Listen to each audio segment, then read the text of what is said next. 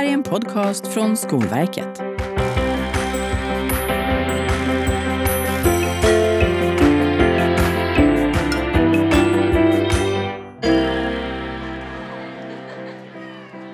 I år firar vi demokratin då det är 100 år sedan riksdagen beslutade om kvinnlig rösträtt.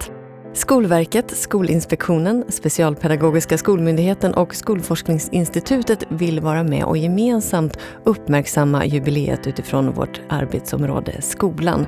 Skolan som en demokratisk samhällsfunktion. Och därför har vi gjort tre poddavsnitt om just skolans demokratiska utveckling och hoppas att du som jobbar i skolan vill vara med oss och lyssna. Det här avsnittet handlar om en skola för alla. I Sverige har vi haft en skola för alla i snart 180 år, även om syftet med lagen när den klubbades igenom av riksdagen 1842 snarare var att kontrollera en växande folkmassa än att utbilda den, så är själva idén om en allmän skola rätt gammal. Fast helt jämlik var den inte. Alternativen var ju betydligt fler om du hade rika föräldrar eller dessutom var pojke. Hade du däremot någon form av funktionsnedsättning gällde inte samma rättigheter. Idag har ju barn mellan 6 och 15 år i Sverige skolplikt oavsett kön eller funktionsvariation. Och skolan ska vara likvärdig för alla. Men är den det? Det ska vi prata om idag. Och med vi så menar jag Pia Persson, Frida Karlander och Johan Hallberg och jag Sandra Charlé. Pia, du jobbar som verksamhetsansvarig för rättighetsfrågor på Specialpedagogiska skolmyndigheten. Välkommen hit. Tack så mycket. Och Frida, du är ordförande i Riksorganisationen Unga med synnedsättning. Hej! Hej, tack! Och till sist Johan, du är rektor i Kolsva skolområde i Köpings kommun. Tack så mycket! Och jag säger hej och välkommen hit, hit till podden, för vi sitter faktiskt på fyra olika ställen när vi spelar in detta. Umeå, Köping, Stockholm och Hör. Det kommer bli ett intressant samtal det här, men varmt, varmt välkomna hit till podden. Vi ska ju prata om en likvärdig skola, en skola för alla. Tycker ni att vi har det idag? Tyvärr inte. Jag önskar att jag kunde säga ja där, men tyvärr är det inte så. Nej, jag håller med. Vi har inte en likvärdig skola idag. Och jag är ju mest insatt i hur skolan fungerar för barn och elever med funktionsnedsättningar. Och vi kan se att den gruppen inte får en likvärdig utbildning fullt ut idag. Johan, vad, vad säger du när du hör det här? Håller du med? Vi har inte en likvärdig skola idag. Vi har i teorin en likvärdig skola. För skollagen och förordningarna, de är jättebra tycker jag. Men i praktiken så är den inte likvärdig. Och vi kommer fokusera på rättigheter för just elever med funktionsvariation i det här avsnittet. Men först så ska vi göra en historisk återblick med Johannes Westberg som är professor och utbildningshistoriker vid Örebro universitet. Han ska berätta lite om utvecklingen i skolan i stort och hur den har sett ut i Sverige de senaste hundra åren. Jag ringde upp honom på hans kontor i Nederländerna och undrade hur allmän och för alla var skolan då, för hundra år sedan? Ja, alltså, skolan var allmän i betydelsen att alla gick i skolan någon gång. Men det fanns stora skillnader mellan de rika och de fattiga, mellan pojkar och flickor, men också stora skillnader mellan olika landsändar, inte minst skillnader mellan landsbygd och stad. På 1940-talet gick de flesta max sex år i skolan. Och framförallt så var det en utmaning för barn på landsbygden med långsamma vägar, stora avstånd som vi har i Sverige. Vilket innebar att ofta fanns det i vissa områden en ganska omfattande halvtidsläsning där man bara gick i skolan varannan dag eller varannan vecka. Om man ser till barn med funktionsnedsättning vid den här tiden, hur såg skolan ut för dem? Om man talar om slutet på 1800-talet så var ju det svenska skolväsendet ganska svagt i allmänhet. Så paradoxalt så kanske man kan säga att skillnaderna var mindre då för att de flesta fick ändå ganska lite undervisning och de flesta fick inte en särskilt bra skolgång och det fanns många skäl till att man inte gick i skolan. Fattigdom, lång skolväg eller så arbetade man mycket hemma vid föräldrarnas gård. Utan det kanske var framförallt under tidigt 1900-tal som allt fler barn börjar gå allt längre i skolan så man börjar se skillnader mellan barn också. Om man sätter in vissa liksom, stödinsatser ganska tidigt.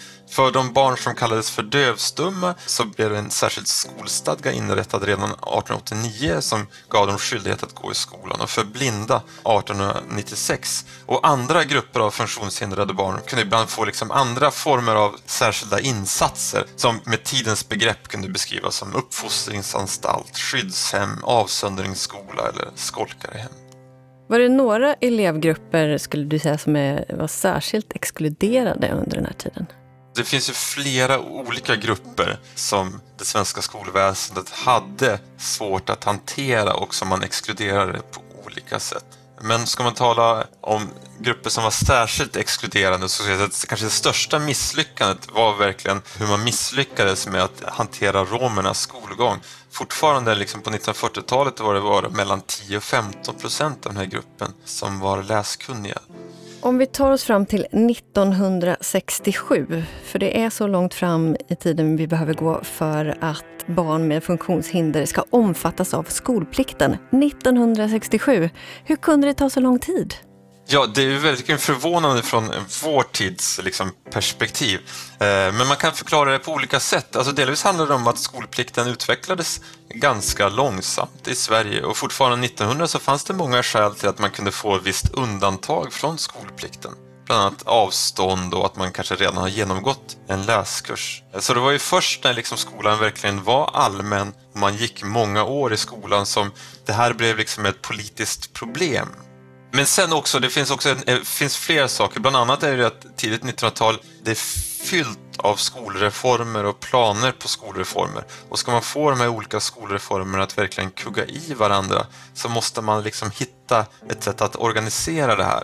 Och då är det kanske inte förvånande att 1967 års omsorgslag kommer just 67, några år efter 1962 års eh, grundskolereform.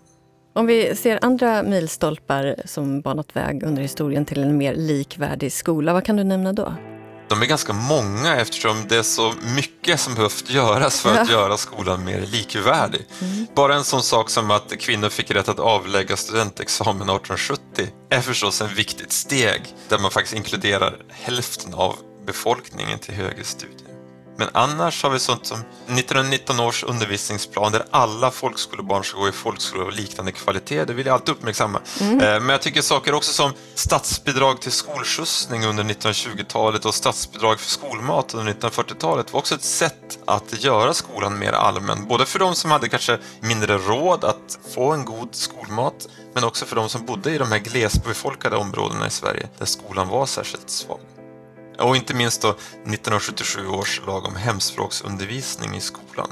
Själv kan jag tycka att den är svår att överskatta för den ger verkligen modersmålet och ursprunget en slags betydelse för barn med utländsk bakgrund som inte haft tidigare. Tack snälla Johannes för att du var med oss här idag. Underbart! Tack så mycket, kul att få vara med.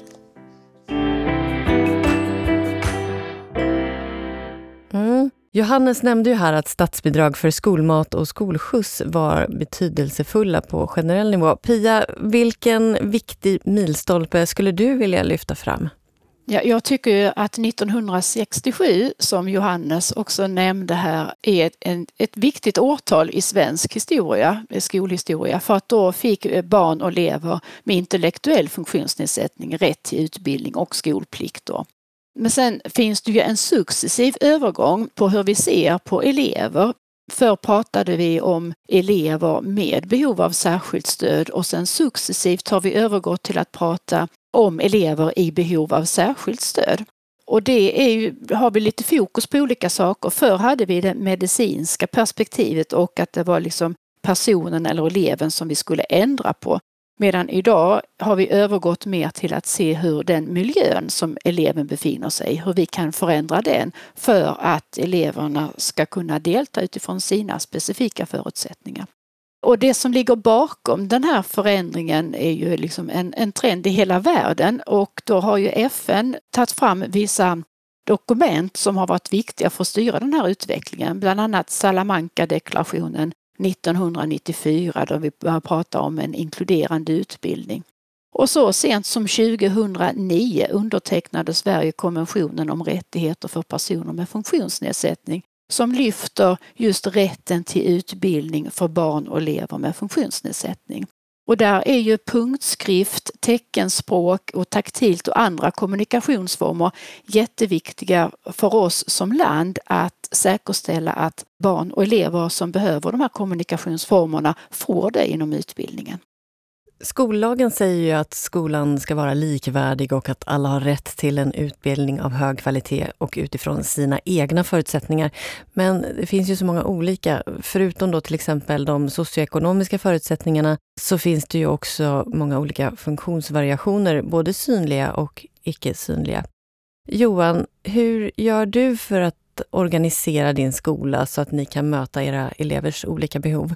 Ja, när vi fick en ny skollag 2010 då infördes också ett nytt begrepp, elevhälsa. Och det ersatte eh, elevvård och skolhälsovård i den gamla lagstiftningen. Och för mig är det arbete som jag har ägnat mig åt egentligen oavbrutet sedan dess. Det har handlat om väldigt mycket att utveckla elevhälsoorganisationen i grundskolan på den skola där jag arbetar och också genom olika former av projekt och uppdrag på skolor runt om i landet. Det vi har gjort är att vi har sett till att vi har ett system som gör att lärarna besöker elevhälsan minst fyra gånger om året och eh, då får man också återbesökstider kring de elever som man har, eller grupper eller klasser som man har funderingar runt omkring. Så att en lärare i vårt skolområde, de är på besök hos elevhälsan och i ett samtal fem, sex, sju, åtta, ibland tio eller femton gånger om året. Och det betyder att eh, det finns en större möjlighet för lärarna att göra rätt med eleverna.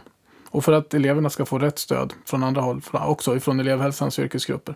Om elevhälsan fungerar väl, om det finns ett gott stöd för lärarna så att de kan ge elever rätt stöd vid rätt tillfälle, då gör det skillnad.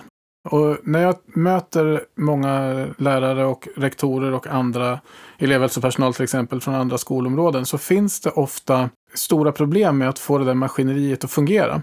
Man kanske har folk på plats, man har yrkesgrupperna på plats som ska ingå i elevhälsan. Speciallärare, specialpedagog, skolsköterska och kurator och andra yrkesgrupper. Men man har inte hittat en organisation som gör att alla lärare får del av den samlade elevhälsan. Och då blir det bara de elever som har att göra med de lärare som har förstått det här eller som har kommit in i elevhälsoarbetet som får stöd och enligt de rättigheter som finns i lagstiftningen. Så där finns det mycket att göra. Frida, du är idag ordförande i riksorganisationen Unga med synnedsättning. Vad, vad säger era medlemmar? Får de den hjälp de behöver utifrån sina behov? Ja, det är lite varierande. Jag skulle säga att det har mycket att göra med dels hur du som person tar för dig och ja, men ber om hjälp och frågar vad det finns för stöd. Också vilket stöd du har hemifrån, hur familjen stöttar dig. Men också beror det ju på hur engagerade lärarna är och rektorn på den skola du går. Så att jag skulle säga att det beror väldigt mycket på eleven själv att ta för sig och det gör ju att det blir lite olika. Sen är det ju olika förutsättningar också om du kanske går skola i en mindre kommun med mindre budget eller om du går på en, en större kommun med större budget som kan erbjuda de senaste hjälpmedlen medan en annan skola kanske inte kan göra det. Du har ju själv en synnedsättning och behövde stöd när du gick i skolan. Fick du det du behövde då? Ja, men det tycker jag. Och det är mycket för att jag själv har varit framåt och mina föräldrar har alltid varit väldigt eh, stöttande och peppande och hjälpt, hjälpt till med kontakten med skolan. Men sen är det också, det skulle jag vilja lyfta fram, att även om det finns stöd och man vet om det så ska man ju alltid tänka på att det finns ju känsliga perioder där du inte vill sticka ut, där du tycker det är jobbigt att vara annorlunda. Alltså jag tänker till exempel på högstadiet så kan det vara ganska jobbigt att ha ett helt bord med hjälpmedel och kanske en elevassistent som följer efter dig eh, som de andra eleverna inte har. Så att även om det finns stöd så ska man komma ihåg att alla elever vill inte ta allt stöd och att man behöver ha en dialog med eleven om det också så att det blir det bästa för personen beroende på vilken period man är i. Om man är lite mer säker i sig själv eller inte så säker. Ja, jag tycker det är viktigt det du säger Frida, att eh, liksom lyssna in vad är det eleven upplever som, som bra eller som inte fungerar bra och att det du säger att det kan ju ändras över tid. Det som fungerar bra under en period kan kännas väldigt jobbigt eller stigmatiserande under en annan period och därför är ju jätteviktigt att skolans personal verkligen lyssnar på elevernas åsikter och hur eleven själv vill ha det. Vad gör ni på SPSM för att förbättra det? Alltså, vi fokuserar ju mycket på barns och elevers rättigheter och då främst barn och elever med funktionsnedsättning och de rättigheter man har inom utbildningen. Och en sån eh, sak är ju att barn och elever måste få komma till tals och få uttrycka sin åsikt om den situationen de befinner sig i. Och vi som vuxna som jobbar i skolan ska beakta det barn och elever säger. Det är ju en rättighet utifrån barnkonventionen. Men sen om vi tar eh, elever med synnedsättning eller som är blinda så ger vi utbildningar i punktskrift och taktilt lärande till pedagogerna som undervisar eleverna som har en synnedsättning. Vi kan också bistå skolorna med att göra fördjupade pedagogiska utredningar ifall det är så att den närmsta sjukvården eller kommunen inte har möjlighet att göra detta och då för att ringa in vad är det då skolan kan behöva förändra för att alla elever ska få den här hjälpen. Och sen tittar vi också på hela lärmiljön, alltså för att den ska vara tillgänglig, för att det inte ska finnas hinder i den miljön som barn och elever är i, i skolan. Och det kan handla om den fysiska miljön, hur lokalerna är utformade, den sociala miljön så att alla kan känna sig som en del och accepterade i ett sammanhang. Och den pedagogiska miljön, hur kan vi bedriva en undervisning med bra hjälpmedel och metoder så att det passar alla elever och också då med individuella anpassningar i det. Så det är lite vad SPSM gör. Mm, ja, det är ganska mycket som ni gör. Johan, kan du se fler utmaningar för att skapa en skola som är för alla? Jag, jag tänker så här, det är ganska vanligt att man pratar om elever som inte klarar skolan. Om man försöker ha ett förhållningssätt att det här handlar om elever som vi i skolan inte klarar ännu, då kommer man att hitta rätt vägar. För att det är vi i skolan som har skuldbördan. Det är vi som ska förändra våra arbetssätt. Det är vi som ska gå fram på nya, kanske otrampade stigar för att hitta rätt till varje enskild elev. Och då när man pratar om att skolan ska och skolan måste och skolan har skyldighet till, då handlar inte det om den enskilda läraren, utan det handlar om oss som skolorganisation. Jag som rektor ska bygga en stark elevhälsa så att lärarna kan få det stöd de behöver för att kunna ge elever i klasser och grupper och enskilt rätt stöd. Många gånger i skolsamtalet så, så handlar det om läraren ska. Läraren kan inte utan rätt stöd och elevhälsan är ett stöd för läraren så att eleverna kan få rätt stöd i klassrummet och individuellt och i grupp. Det är viktigt för mig. Det låter ju plättlätt, eller? Det är rätt så lätt, men det tar en himla tid. och, det, och det är roligt och det är många fällor på vägen såklart. Men att det går, det, det ser vi tydligt. Vi har en betydligt större andel elever som klarar skolan idag än för 15 år sedan när vi började jobba med de här frågorna. Vi har oftast 100 procent behörighet till gymnasiet från årskurs 9 till exempel. Och den var ju 85, 86, 87 procent precis som rikssnittet när vi började jobba med det här förändringsarbetet. Det går att göra skillnad. Man behöver vara uthållig och man behöver jobba vidare.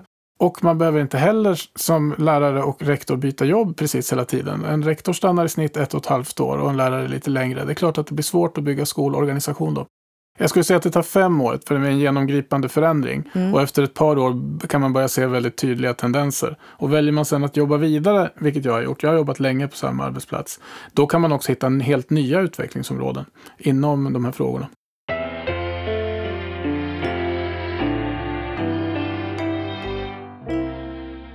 Jag tänkte på ett positivt exempel som jag gärna vill eh, ta upp faktiskt från min egen skolgång. Det var så att jag tror att det var antingen en gång per termin eller om det var en gång per läsår. Det, det minns jag inte riktigt. Jag gick ut skolan för inte så länge sedan men vissa detaljer försvinner med åren. Men då hade man i alla fall ett möte tillsammans med mig, mina föräldrar, SPSM och eh, syn och hörselkonsulenter tillsammans med min mentor och min rektor. Och det här var ju en dialog då för att alla kunde prata tillsammans med, med mig då hur jag upplevde min skolgång. Och istället för att man ska ha massa småmöten med varje enskild ja, men myndighet eller syncentral eller så, så samordnade min skola ett möte med allihopa. Och det är någonting jag då kanske inte tänkte så mycket på, men i efterhand så kan jag reflektera att det var ett väldigt bra sätt och att man hade det ja, men, ganska regelbundet ändå skulle jag vilja säga för att följa upp. För att det jag upplevde när jag var 13 kanske jag inte kände sen när jag var 15. I och med det jag nämnde tidigare att man kan vara i olika faser. Så det är någonting jag verkligen skulle rekommendera att man gör och att det inte ska ligga på eleven att ta liksom fram förslag på det här utan att det ska komma från ja, men, rektor eller mentor. Att man samordnar sådana här möten just mellan de här parterna. För att dels så lär de mycket av varandra och sen så får ja, men jag eller den personen då som elev berätta ja, men vad som funkar och vad som inte funkar och man kanske kan komma på konkreta lösningar på plats. Så det var en väldigt bra hjälp för mig. Johan, är det här någonting som ni tillämpar på er skola? Ja, men det gör vi. Att vi samordnar de olika aktörerna och har eleven med. Framförallt i högstadieåldrarna, att man har eleven med på plats. Så att man verkligen som elev känner att det här finns till för mig. Och i mitt sammanhang kan det många gånger vara socialtjänst, barn och ungdomspsykiatri och kanske en läkare tillsammans med oss i skolan. Och eh, så eleven i centrum och så utgår vi från hur behoven ser ut. Och så behöver man inte ha de där tre, fyra mötena som förälder och elev heller, utan alla på plats samtidigt. Jag håller verkligen med Frida, det gör skillnad. Ja, det låter mer effektivt. Ett möte, ett tillfälle. Ja. Är det här någonting som ni på SPSM jobbar mer för att försöka införa den här typen av samordningsmöten? Alltså SPSM jobbar ju för att vi ska samverka bra kring de här olika insatserna som finns runt barn och elever med funktionsnedsättningar eller som har behov av stöd från många olika samhällsaktörer. Och till exempel så gäller det ju för barn och unga som är i samhällsvård och som måste byta skola på grund av att man flyttar från sitt hem eller sin familj. Och då måste ju skolan liksom följa med och vi ska se till att eh, eleverna får en god utbildning fastän de kanske byter plats några gånger och det blir olika skolhuvudmän som har ansvar. Frida, vad tycker du är nästa konkreta steg som skolan eller myndigheter kan göra för att skolan ska kännas så jämlik som möjligt för alla? Det finns såklart massor att göra. Men en sak jag tänker som är viktig för eh, min målgrupp och för jag tror alla med funktionsnedsättning är att vi behöver inte att folk ställer för låga förväntningar på oss. Man kan tänka att man är väldigt snäll när man gör det och att det gynnar eleven men i längden så är det inte gynnande. Och det märker man när man till exempel kommer upp till högre studier. Till exempel så kan elever med synnedsättning få göra väldigt mycket muntligt istället för skriftligt i skolan. Och det kan man ju som elev tänka, gud vad skönt. Och, och läraren kanske också tycker att det är, ja, men det är det bästa här och nu. Men då missar du en annan förmåga som du sen i livet kommer behöva både i arbetsliv och vid högre studier. Så det är en sån där konkret grej att man inte ska ställa för låga förväntningar utan försöka istället göra anpassningar så att man kan göra samma sak som de andra. För det kommer, även om det kanske är jobbigare där och då för både eleven och kanske läraren också. Men det är det man behöver i längden. Vi behöver träna så att vi blir förberedda på samma sätt som alla andra när vi kommer ur skolan. Och därför behöver vi att man ställer höga förväntningar på oss också. Johan, vad är ditt nästa steg på din skola? Har du någon sån tydlig, konkret eh, åtgärd som du jobbar på? Nej, men jag hade ett himla bra svar om jag hade fått samma fråga som Frida. Då så. Eh, vad tycker du är nästa konkreta steg som skolan eller myndighet behöver göra för att skolan ska kännas jämlik för alla?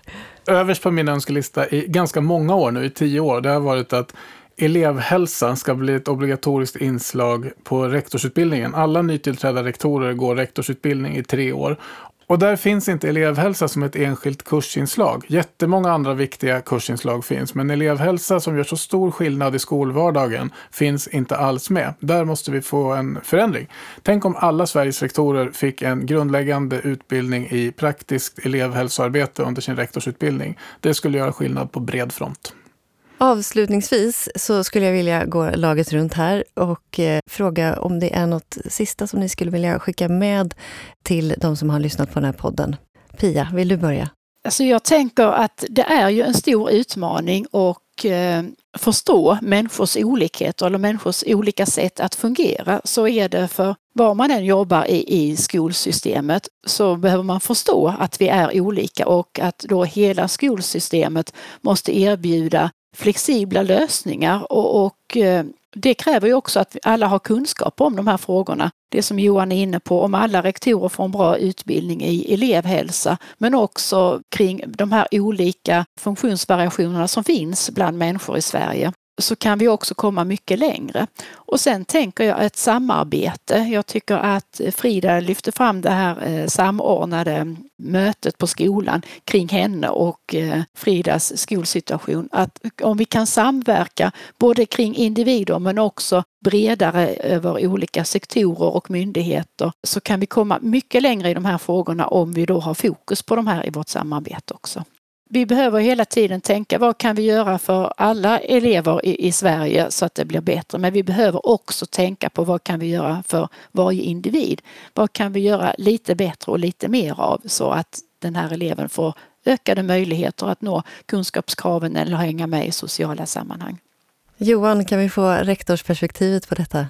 Det är svårt och stundtals ganska jobbigt att arbeta så att elever får det stöd man har rätt till. Och, eh, det är nog så det kommer att vara, men det är också jättespännande och utmanande och eh, ger mig lust att gå till jobbet varje dag. Då vänder jag mig till Frida och då får du stå för elevperspektivet. Ja, nej men jag tycker de tidigare har sagt väldigt bra saker men det jag tänker är elevperspektivet är ju att det är viktigt att prata med eleven. Jag tror jag har sagt det tidigare här men, men just det här med att vi är liksom inte en homogen grupp även om vi har samma funktionsnedsättning så behöver vi olika saker och vill olika saker. Så jag kan ibland få höra att ja, men vi hade en elev för tio år sedan som var blind och den ville ha det här, då vill väl du också det? Att man inte utgår från det. För att dels alltså samhället förändras, tekniska saker går väldigt fort framåt idag. Och sen är individerna olika i sig. Så jag tycker det är otroligt viktigt att skolan inte utgår ifrån att alla elever behöver samma sak. Utan ha en dialog, gärna innan såklart man börjar på skolan. Och eh, ha de här samordningsmötena. Och se till så att eleven känner att man, man ser den för den den är. Tusen tack, jättebra. Stort tack för att ni var med oss här idag, Frida, Johan och Pia. Gå gärna in på skolverket.se och läs mer om demokrati och skolans demokratiarbete. Och det här var ju den tredje av tre poddar där vi pratar just om detta. Lyssna gärna på de övriga poddarna. Ha det så gott så länge. Hej då!